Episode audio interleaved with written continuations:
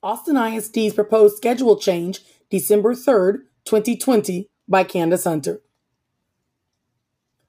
Change is hard. There is no easy way to do it. Therefore, I rarely change. But sometimes, if the reason is compelling enough, I make the change willingly. For the majority of my 50 years, I lived an unorganized life.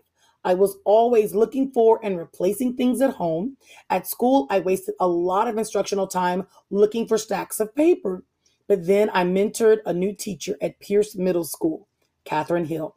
She showed me how I could avoid all that misery by getting and staying organized. Fast forward four years, I started Teacher Boot Camp, where I taught systems to other educators to increase their instructional time, and that led to increased time on task for students. I now own a P-Touch labeler, and I'm hoping Santa brings me a Cricut Joy.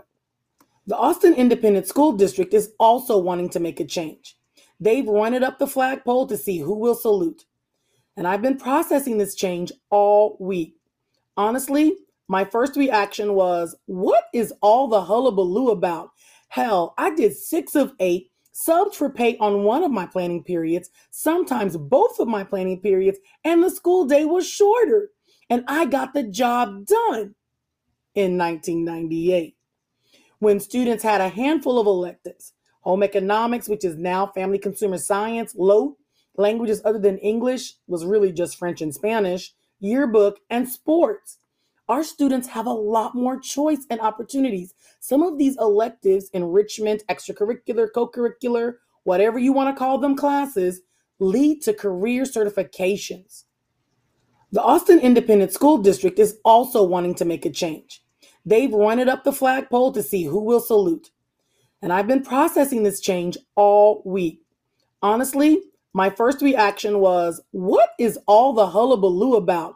Hell, I did six of eight, subbed for pay on one of my planning periods, sometimes both of my planning periods, and the school day was shorter. And I got the job done in 1998 when students had a handful of electives home economics, which is now family consumer science, LOTE languages other than English was really just French and Spanish, yearbook, and sports. Our students have a lot more choice and opportunities. Some of these electives, enrichment, extracurricular, co curricular, whatever you want to call them classes, lead to career certifications. The schedule change proposal has our community asking a lot of questions. I'm cataloging them because I want answers too.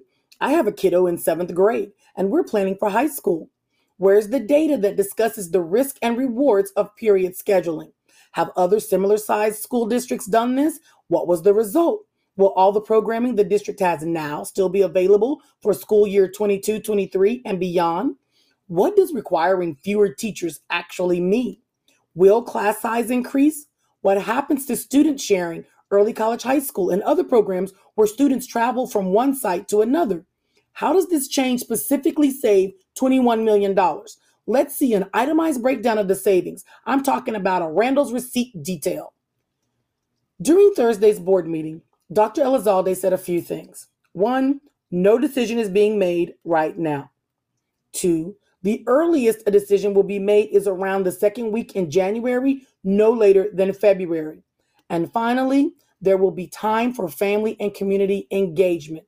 As of this recording on December 3rd, there will be a listening session for teachers only with trustees Singh and Lugo, as well as Dr. Elizalde on Monday, December 6th. The link is below. What do you think about switching to period scheduling? What questions do you have about programming?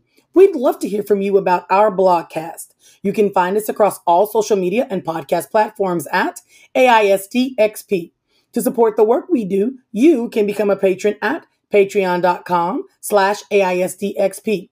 To invite others into the conversation, please remember to like, follow, and share.